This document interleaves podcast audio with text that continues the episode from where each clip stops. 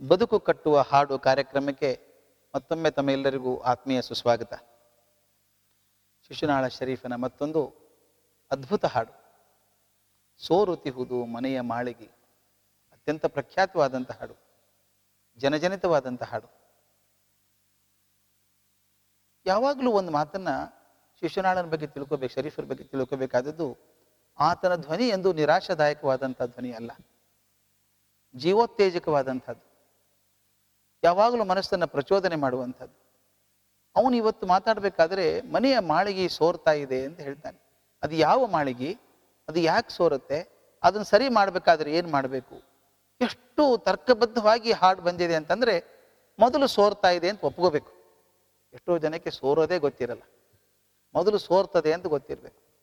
ಎರಡನೇದು ಯಾಕೆ ಸೋರ್ತಾ ಇದೆ ಅಂತ ಹೋಗಬೇಕು. ನಾವೆಲ್ಲರೂ ಈಗ ಮಾಡರ್ನ್ ಟೆಕ್ನಾಲಜಿಯಲ್ಲಿ ಮಾಡೋದು ಹೇಗೆ. ಪ್ರಾಬ್ಲಮ್ ಸಾಲ್ವಿಂಗ್ ಸ್ಕಿಲ್ಸ್ ಅಂತ ಹೇಳ್ತೀವಿ. ಸಮಸ್ಯೆ ಪರಿಹಾರ ಅಂದ್ರೇನು? ಸಮಸ್ಯೆ ಅಂದರೆ ಏನು ಮೊದಲು? ಏನು ಸಮಸ್ಯೆ? ಆ ಸಮಸ್ಯೆ ಯಾಕಾಯಿತು? ಅನಾಲಿಸಿಸ್ ಆಫ್ ದಿ ಪ್ರಾಬ್ಲಮ್ ಅದಕ್ಕೆ ಆ್ಯಕ್ಷನ್ ಪ್ಲ್ಯಾನ್ ಮುಂದೆ ಏನು ಸರಿ ಮಾಡಬೇಕು ಅಂತ ನೋಡ್ಕೋಬೇಕು. ಅದಾದರೆ ಏನಾಗುತ್ತೆ ಅಂತ ತಿಳ್ಕೊಬೇಕು. ಅದು ಅಷ್ಟು ಚೆನ್ನಾಗಿ ಬರ್ದಿದೆ ಅನ್ನೋದನ್ನು ಮೊದಲು ಸಮಸ್ಯೆ ಏನು? ಅದು ಯಾಕಾಯಿತು? ಅದು ಏನು ಮಾಡಿದ್ದಕ್ಕಾಯಿತು? ಅದು ಏನು ಮಾಡಿದ್ರೆ ಸರಿ ಆದಿತ್ತು ಹಾಗೆ ಮಾಡಿದಾಗ ನನಗೇನಾಗತ್ತೆ? ಇದು ಅಷ್ಟು ಹೇಳ್ತಾರೆ ನಾಲ್ಕು ಸಾಲಲ್ಲಿ ನನಗೆ ಬಂದ್ಬಿಡುತ್ತೆ. ಸೋರುತಿಹುದು ಮನೆಯ ಮಾಳಿಗೆ ಅನ್ನುವಂಥ ಹಾಡು ಅದನ್ನು ಮೊದಲು ಸ್ಮಿತಾ ಬೆಳ್ಳೂರವರ ಕಂಠಧ್ವನಿಯಲ್ಲಿ ಕೇಳೋಣ ಆನಂತರ ಅರ್ಥ ಮಾಡ್ಕೊಳ್ಳೋಣ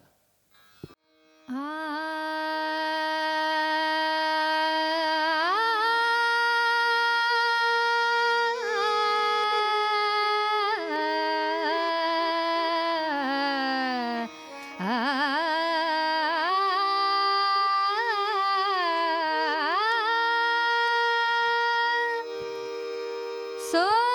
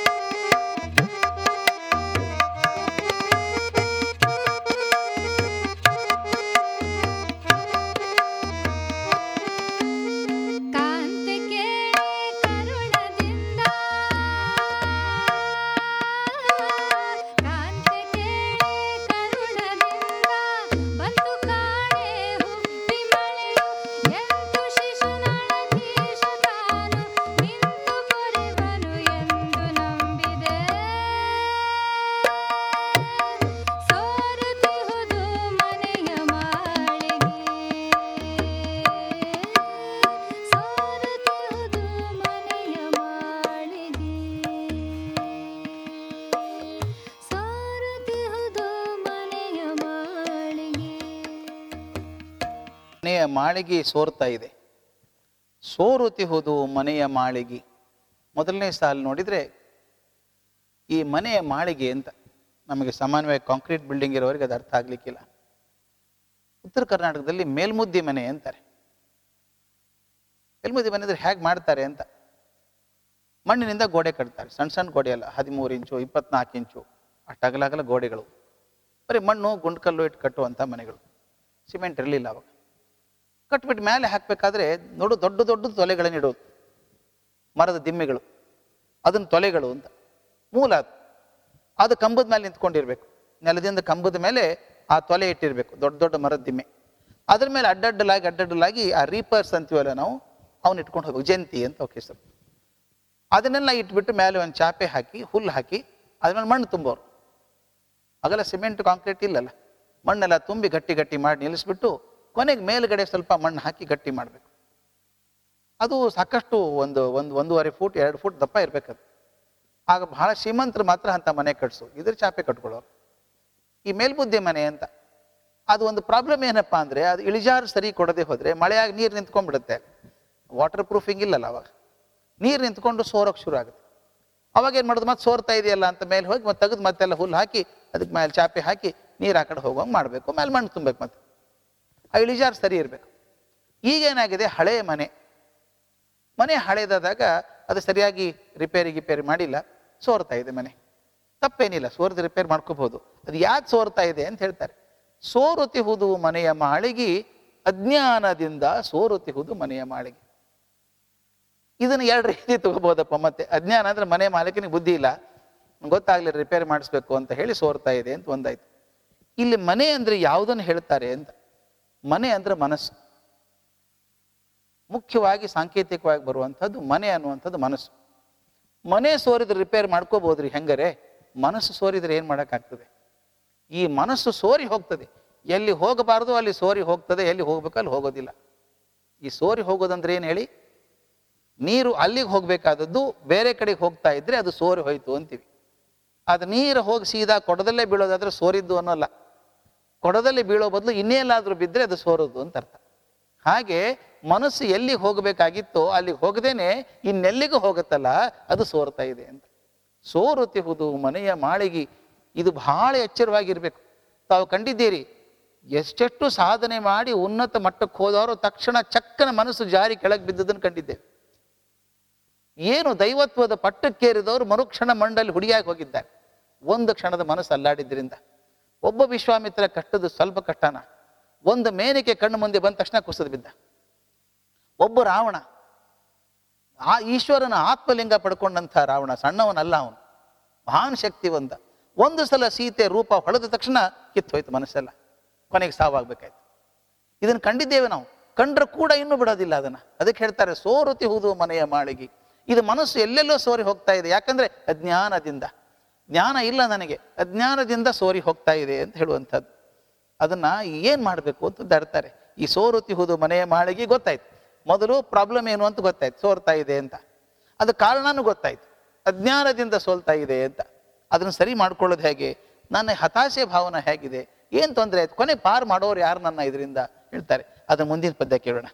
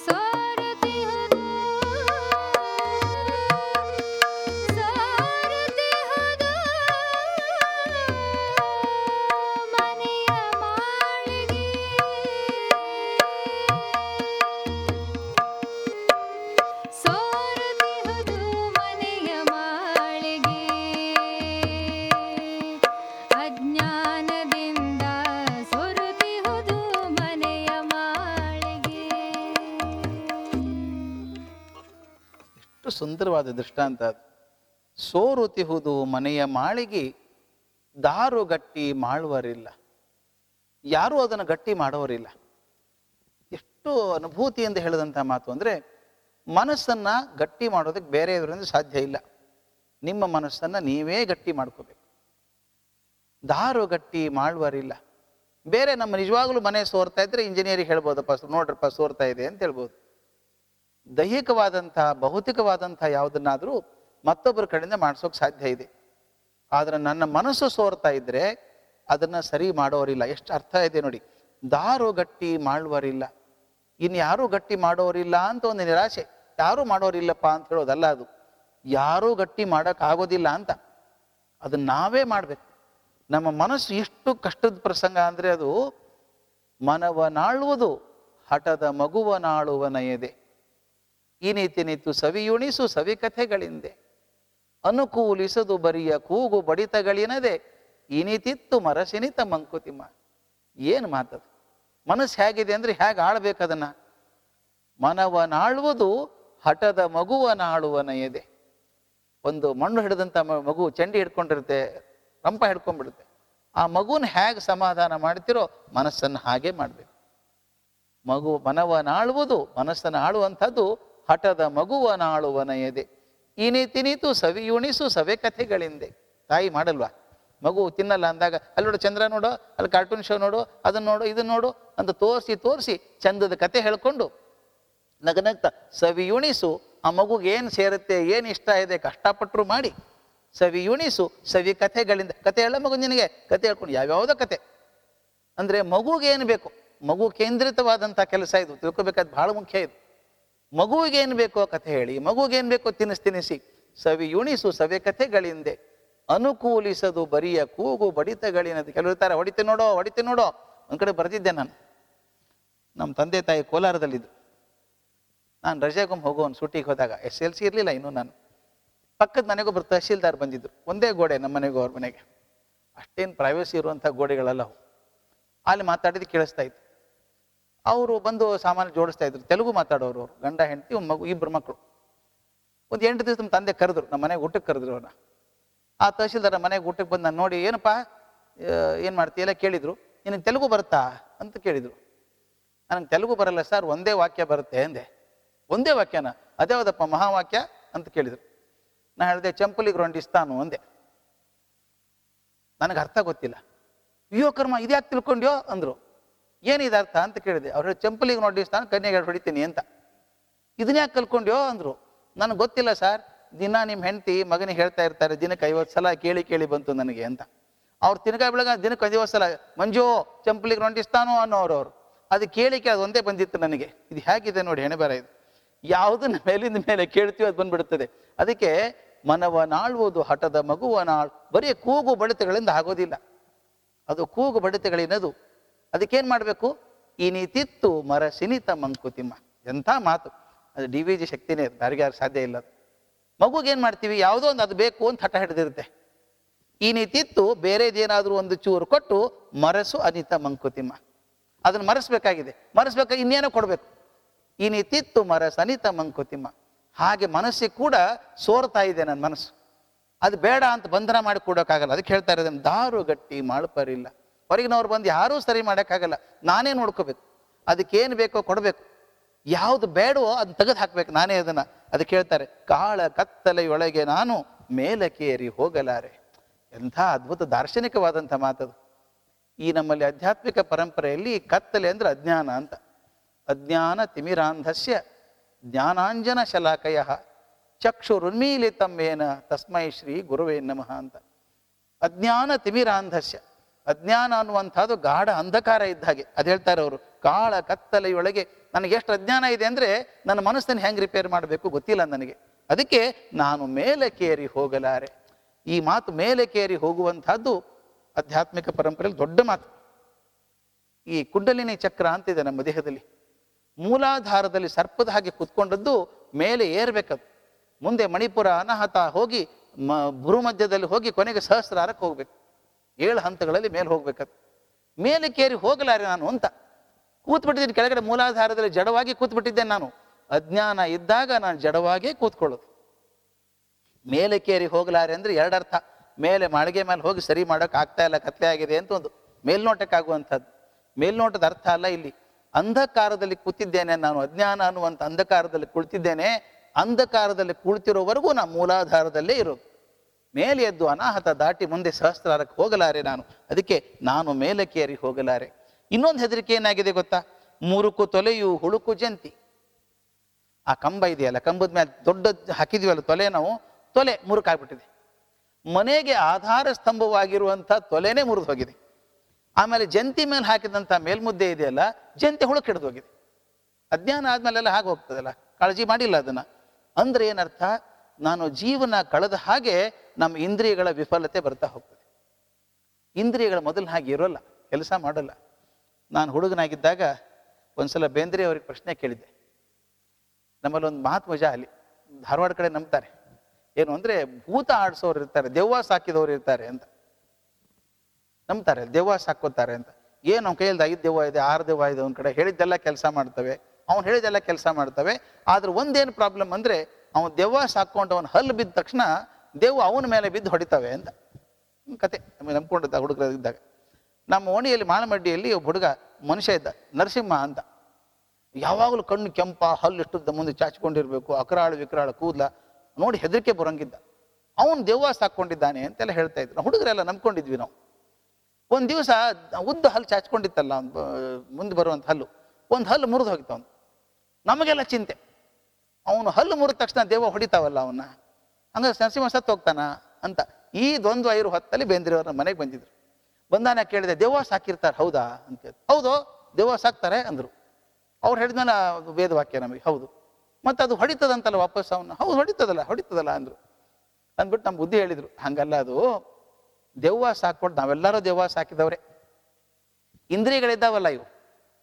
ಕೈ, ಕಾಲು, ಕಣ್ಣು, ಕಿವಿ, ನಾಲಿಗೆ, ಚರ್ಮ ಇವೆಲ್ಲವನ್ನೂ ದುಡಿಸ್ತೇವೆ ನಾವು ಯೌವನದಲ್ಲಿದ್ದಾಗ. ಏನ್ ನೋಡ್ಬೇಕು? ದಿನಕ್ಕೆ ಹತ್ತತ್ತು ಮೈಲ್ ವಾಕಿಂಗ್ ಹೋಗ್ತಿರ್ತಾರೆ, ಇಪ್ಪತ್ತು ಮೈಲ್ ವಾಕಿಂಗ್ ಹೋಗ್ತಾರೆ. ಅದು ಹೇಳ್ಕೊಂಡೆ ಹೇಳ್ಕೊಂಡು ಇಪ್ಪತ್ತು ಮೈಲ್ ವಾಕಿಂಗ್ ಹೋಗ್ತೀನಿ ಅಂತ. ಏನು ಊಟ ಮಾಡಿದ್ದು? ಕಣ್ಣು ನೋಡಿದ್ದು, ಪುಸ್ತಕ ಓದಿದ್ದೆ ಓದಿದ್ದೆ ಓದಿದ್ದೆ ಓದಿದ್ದು. ಬರೆದಿದ್ದೆ ಬರೆದದ್ದು. ಎಲ್ಲ ಸಂತೋಷ ಪಟ್ಟದ್ದು. ಆದರೆ ವಯಸ್ಸಾದ್ಮೇಲೆ ಯಾವನು ದಿನಕ್ಕೆ ಇಪ್ಪತ್ತು ಚಪಾತಿ ತಿಂತಿದ್ನೋ ಅರ್ಧ ಚಪಾತಿ ತಿನ್ನೋಕ್ಕಾಗಲ್ಲ ಅವನಿಗೆ. ಯಾವ ಕಾಲು ಇಪ್ಪತ್ತು ಕಿಲೋಮೀಟರ್ ನಡ್ಕೊಂಡು ಹೋಗ್ತಾ ಇತ್ತೋ ಅರ್ಥರೈಟಿಸ್ ಆಗಿದೆ, ಹೇಳೋಕ್ಕಾಗಲ್ಲ, ನಿಂತೋಕ್ಕಾಗಲ್ಲ. ಯಾವ ಕಣ್ಣಿಂದ ದಿನಕ್ಕೆ ಮೂರು ಪುಸ್ತಕ ಓದ್ತಿದ್ನೋ ಈಗ ಅವನ ಕಣ್ಣೇ ಕಾಣಿಸಲ್ಲ ಆಪರೇಷನ್ ಆಗಿದೆ. ಯಾವ ದೆವ್ವ, ಎಷ್ಟು ಚೆನ್ನಾಗಿದೆ ನೋಡಿ, ದೆವ್ವ ಸಾಕೊಳ್ಳೋದು ಅಂದ್ರೆ ಇಂದ್ರಿಯಗಳನ್ನು ಸಾಕೊಂಡ ಹಾಗೆ. ಅವು ನೀವು ಗಟ್ಟಿ ಇದ್ದಾಗ ಇಂದ್ರಿಯಗಳು ಹೇಳಿದ ಹಾಗೆ ಸೇವಕರ ಹಾಗೆ ಕೆಲಸ ಮಾಡ್ತವೆ. ಒಂದು ಸಲ ನಮ್ಮ ಹಲ್ಲು ಬಿತ್ತು ಅಂದರೆ ವಯಸ್ಸಾಯಿತು ಅಂತ. ವಯಸ್ಸಾದ್ಮೇಲೆ ಅದೇ ಇಂದ್ರಿಯಗಳು ಹೊಡಿತಾವ ವಾಪಸ್ಸು. ಅಲ್ಲಿ ಎಷ್ಟು ಚಂದ ಹೇಳ್ತಾರೆ, ಮೂರುಕು ತೊಲೆಯು, ಹುಳುಕು ಜಂತಿ. ಒಂದು ಕಾಲಕ್ಕೆ ಇವೇ ತಾನೇ ಆಧಾರ ಆದದ್ದು, ನನಗೆಲ್ಲ ಆಶ್ರಯ ಕೊಟ್ಟದ್ದು. ಅದೇ ಜಂತಿ, ಅದೇ ತೊಲೆ ನನಗೆ ಆಧಾರವಾಗಿತ್ತು. ಇಂದ್ರಿಯಗಳು ಗಟ್ಟಿ ಇತ್ತು. ಬೇಕಾದ್ ಮಾಡ್ತಿದ್ದೆ. ಈಗೇನಾಗಿದೆ ತೊಲೆ ಮುರಿದು ಹೋಗಿದೆ. ಜಂತಿ ಹುಳುಕಾಗಿದೆ, ಇಂದ್ರಿಯಗಳ ಶತಲತೆ ಆಗಿಬಿಟ್ಟಿದೆ, ಕೊರೆದು, ಸರಿದು, ಕೀಲ ಸಡಲಿ, ಮಣ್ಣೆಲ್ಲ ಕೊಚ್ಕೊಂಡು ಹೋಗಿದೆ, ಕೀಲ ಸಡ್ಲಾಗ್ಬಿಟ್ಟಿದೆ ಕೀ ಲಾಕ್ ಮಾಡಿರ್ತೀವಲ್ಲ, ಸರಿದು ಹೋಗಿದೆ, ಎಲ್ಲಾನು ಯಾವಾಗ ಜಾರಿ ಬೀಳುತ್ತೋ ಗೊತ್ತಿಲ್ಲ. ನೋಡ್ಬೇಕು ನೀವು. ನಾನು ಒಬ್ಬ ಮನುಷ್ಯ ಇದ್ದ, ಇದ್ದಾನೆ ಪಾಪ, ಇದ್ದ ಯಾಕೆ? ಮೊಹಮ್ಮದ್ ಅಲಿ ಅಂತ. Cassius Clay, Muhammad Ali big boxer heavyweight champion ಅವ್ನು ಸಾಕಷ್ಟು ಸಲ ನೋಡಿದ್ದೆ ನಾನು ಅಮೆರಿಕೆಯಲ್ಲಿ. ಅವ್ನು ಹೇಳ್ತಿದ್ದ ಅರವತ್ನಾಲ್ಕನೇ ಇಸ್ವಿಯಲ್ಲಿ I will conquer the world by power ಅಂತ. ಎದುರಿಗೆ ಬಂದು ಮೂಗೆಲ್ಲ ಗುದ್ದಿದವನು ಅವನು, ರಾಕ್ಷಸನಾಗಿ ದಾಂಡಿಗ. ಎರಡು ವರ್ಷ ಕೆಳಗೆ ಅವ್ನು ನ್ಯೂಯಾರ್ಕಲ್ಲಿ ನೋಡಿದೆ ನಾನು ಅವನ್ನ. ಸಣ್ಣ ಒಂದು ಫಂಕ್ಷನಿಗೆ ಸ್ಟೇಜ್ ಮೇಲೆ ಬರಬೇಕು. ಎರಡು ಮೆಟ್ಲು ಹತ್ತಿ ಮೇಲೆ ಬಂದು ಒಂದೇನೋ ಪ್ರೈಸ್ ಕೊಡಬೇಕು ಸ್ಪಾನ್ಸರ್ಡ್ ಪ್ರೋಗ್ರಾಮ್ ಅದು. ಮ್ಯಾಲೆ ಹತ್ತೋಕ್ಕಾಗಲಿಲ್ಲ ಅವನಿಗೆ. ಈ suffering from Parkinson disease Parkinson ರೋಗ ಬಂದಿದೆ. ಕತ್ತು ನಡುಗುತ್ತೆ, ಕೈ ನಡುಗುತ್ತೆ. ಒಂದು ಕಪ್ ಕಾಫಿ ಕುಡಿಬೇಕಾದ್ರೆ ಕೈ ಒಬ್ರು ಹಿಡ್ಕೋಬೇಕು ಕತ್ತೊಬ್ರು ಹಿಡ್ಕೋಬೇಕು. ಆತ, ಇದೇ ಮನುಷ್ಯ ಏನು ಹೇಳಿದ್ದ? I will conquer the world by power ಶಕ್ತಿಯಿಂದ ಜಗತ್ತನ್ನ ಗೆಲ್ತೀನಿ ಅಂತಿದ್ದ ಕಾಫಿ ಹಿಡ್ಕೊಳಕ್ ಆಗ್ತಾ ಇಲ್ಲ ಈಗ. ಹುಳುಕು, ಜಂತಿ, ಮುರುಕು ತಲೆಯು ಆಗ್ಬಿಟ್ಟಿದೆ. ಒಂದು ಸಲ ಇಂದ್ರಿಯ ವೈಫಲ್ಯ ಆಯಿತು ಅಂದರೆ ಏನು ಮಾಡಬೇಕು ಅಂತ ತೋರ್ಲ. ಹರಕು, ಚಪ್ಪರ, ಜೇರು, ಗಿಂಡಿ. ಮೇಲೆ ನಮ್ಮಲ್ಲಿ ಹಳೆ ಕಾಲದಲ್ಲಿ ಧಾರವಾಡ ಕಡೆ ಮಳೆಯಲ್ಲಿ, ಮನೆಯಲ್ಲಿ ಜೇರುಗಿಂಡಿ ಅಂತಿರೋದು. ಬಾಗಲ್ದು ಗೋಡೆಯಲ್ಲಿರುವಂಥ ಕಿಟಕಿ ಅಲ್ಲ ಅದು. ಮಾಳಿಗೆ ಮೇಲೆ ಇರುವಂಥ ಕಿಟಕಿ. ಅದು ಹಾಗೆ ಯಾವಾಗ ತೆಗೆದೇ ಇರಬೇಕು. ಮೇಲೆ ಮುಚ್ಚಬೇಕಾದ್ರೆ ಒಂದು ತಗಡಿನ ಹಾಕಿ ಮಲ್ಕಲ್ಲಿ ಇಟ್ಟು ಮುಚ್ತಾ ಇದ್ವಿ ನಾವು. ಆ ಜೇರುಗಿಂಡಿ ಅದೆಲ್ಲ ಜರ್ಕೊಂಡು ಹೋಗ್ಬಿಟ್ಟಿದೆ. ಬೆಳಕೆ ಬರಲ್ಲ ಈಗ. ನಾನೇನು ಮಾಡಿದ್ದೀನಿ? ಕಿಟಕಿಗಳನ್ನು ಮುಚ್ಕೊಂಡಿದ್ದೇನೆ ಎಲ್ಲ ಚಪ್ರ ಸರಿಯಾಗಿ ನೋಡ್ಕೊಂಡಿಲ್ಲ, ತೊಲೆ ನೋಡ್ಕೊಂಡಿಲ್ಲ, ಜಂತಿ ನೋಡ್ಕೊಂಡಿಲ್ಲ, ಅಜ್ಞಾನದಿಂದ ಅಲ್ಲೇ. ಇದೆಲ್ಲ ಮಾಡಿ ಇಂದ್ರಿಯ ವೈಫಲ್ಯ ಆಗಿ ಹೋಗಿದೆ ನನ್ನ ಜ್ಞಾನ ಬರಲಿಲ್ಲ, ಆದ್ದರಿಂದ ಮೇಲಕ್ಕೇರಿ ಹೋಗಲಾರೆ. ಮೇಲಕ್ಕೇರಿ ಹೋಗಕ್ಕೆ ಸಾಧ್ಯ ಇಲ್ಲ ನನಗೆ. ಇದರಿಂದ ನನ್ನ ಉದ್ಧಾರ ಆಗ್ಲಿಕ್ಕೆ ಸಾಧ್ಯ ಇಲ್ಲ ಅಂತ ತಿಳ್ಕೊಂಡ್ಬಿಟ್ರು. ಮತ್ತೇನೇನಾಗಿದೆ? ಕಸವು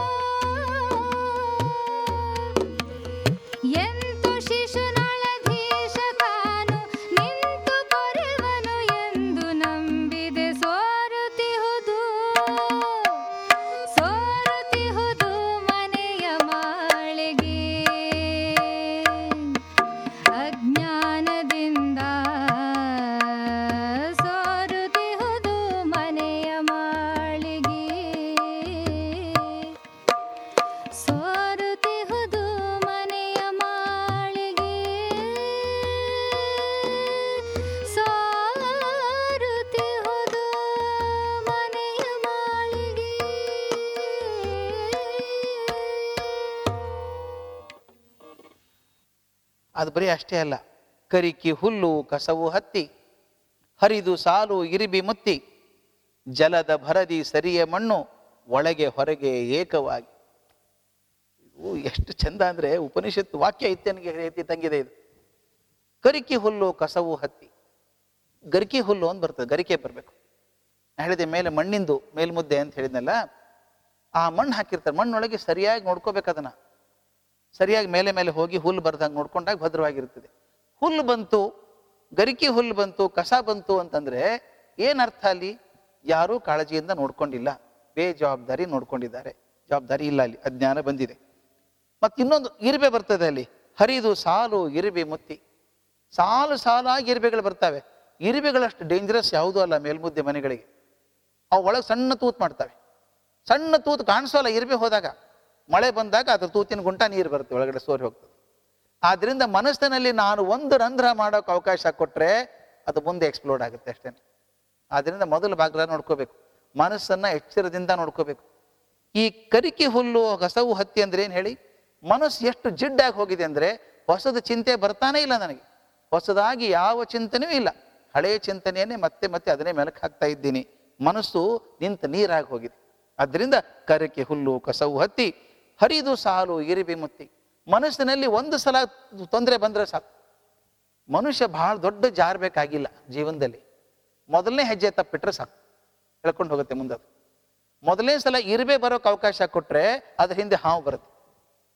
ದೊಡ್ಡ ಪದಾರ್ಥ ಬರುತ್ತೆ ಅದ್ರ ಹಿಂದೆ. ಅದರಿಂದ ಮನಸ್ಸಿನಲ್ಲಿ ಮೊದಲನೇ ರಂಧ್ರ ಕಾಪಾಡ್ಕೋಬೇಕು ನಾವು ಮೊದಲು ಆಗಲಾರ್ದಾಗೆ. ಅದೇನಾಗಿದೆ? ಇರುಬಿ ಹತ್ತಿ, ಇರುಬಿ ಸಾಲು, ಇರುಬಿ ಮುತ್ತಿ. ಜರದಿ ಬಲದಿ ತೂತಾಯ್ತಲ್ಲ, ರಂಧ್ರ ಆಯ್ತಲ್ಲ, ಜಿರಬೆ ಬಂದ್ಮೇಲೆ ಮಳೆ ಬಂತು. ಜಲದ ಭರದಿ. ಮಳೆ ಬಂದ ತಕ್ಷಣ ಭರದಲ್ಲಿ ಸರಿಯ ಮಣ್ಣು, ಮಣ್ಣೆಲ್ಲ ಸರಿದು ಹೋಗ್ಬಿಡ್ತು. ಕಣ್ಣಿಗೆ ಕಟ್ಟೋಂಗೆ ಮರಿತಾರೆ ನೋಡ್ರಿ ಅದನ್ನ. ಹುಲ್ಲು ಬಂತು, ಕಸ ಬಂತು ಇರಿವೆ ಬಂತು ಇರುಬೆ ಬಂದು ತೂತ್ ಮಾಡ್ತು. ಅದ್ರ ಮಳೆ ಬಂದ ತಕ್ಷಣ ನೀರಿಳಿತು, ಮಣ್ಣೆಲ್ಲ ಕೊಚ್ಕೊಂಡು ಹೋಯ್ತು.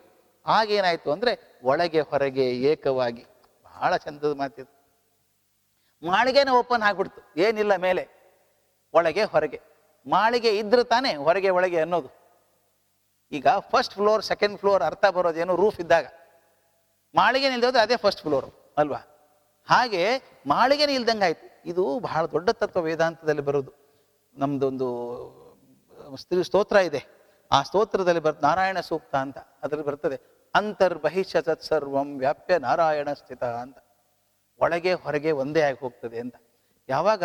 ನನಗೆ ಅರ್ಥ, ಎರಡಕ್ಕೆ ಸ್ಥಿರದಿಲ್ಲ ಆಗ್ತದೆ. ಭಗವಂತ ಇಲ್ವೇ ಇಲ್ವಾ ಅನ್ಕೊಂಡ್ರು ಕೂಡ ಎರಡು ಒಂದೇನೆ. ನಾನೇ ನಾನು ಎಲ್ಲ ಕಡೆಗೆ. ಭಗವಂತ ಇದ್ದಾನೆ ಮನದಟ್ಟಾದ್ರೆ ಒಳಗೂ ಅವನೇ, ಹೊರಗೂ ಅವನೇ.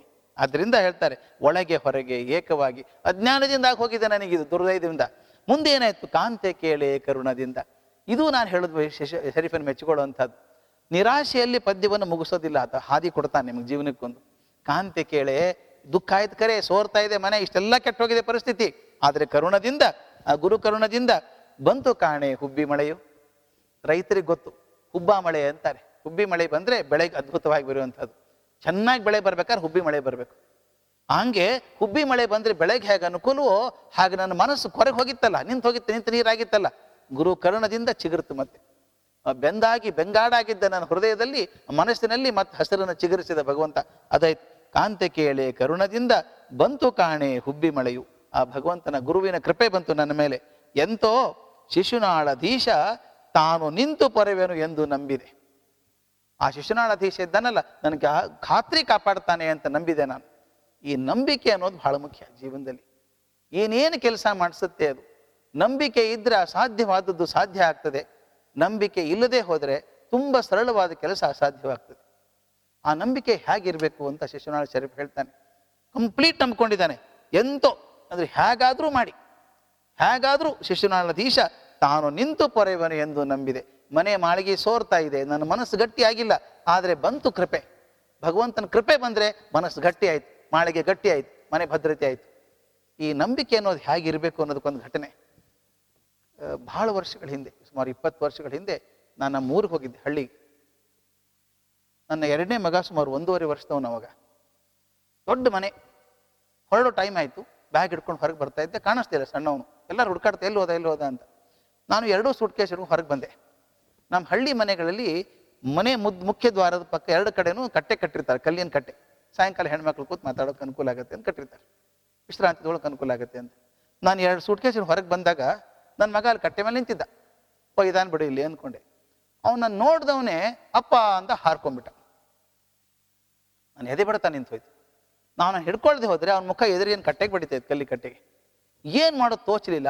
ಎರಡೂ ಸೂಟ್ ಕೇಸ್ ಪಟ್ ಅಂತ ಬಿಟ್ಟು ಗಟ್ಟಿಯಾಗಿ ಹಪ್ಸ್ಕೊಂಡ್ಬಿಟ್ಟೆ ಅವನ. ಏನೋ ಹುಚ್ಚ. ಹಿಂಗೆ ಹರ್ಕೋಬೇಕೇನೋ? ಪೆಟ್ಟಾಗ್ತಿದ್ದಿಲ್ಲ ಮುಖಕ್ಕೆ? ಅಂತ ಕೇಳಿದೆ. ಆ ಮುಗ್ಧವಾಗಿ ನಕ್ಬಿಟ್ಟು, ನೀ ಹಿಡ್ಕೋತಿ ಅಂತ ಗೊತ್ತಿತ್ತು ಅಂದ. ಇದು ನನಗೆ ಮರೆಯೋಕೆ ಸಾಧ್ಯ ಇಲ್ಲ ಘಟನೆ ಇದನ್ನ ಆ ಮಗು ಹಾರ್ಕೊಂಡಾಗ ಅಪ್ಪನ ಕೈಯಲ್ಲಿ ಸುಟ್ ಕೇಸ್ ಇದೆ, ಅವ್ನು ಹೆಂಗೆ ಹಿಡ್ಕೋತಾನೆ? ಚಿಂತೆ ಮಾಡಲ್ಲ ಹಾರ್ಕೊಳ್ಳೋದಂತೆ ಕೆಲಸ ಅವನು.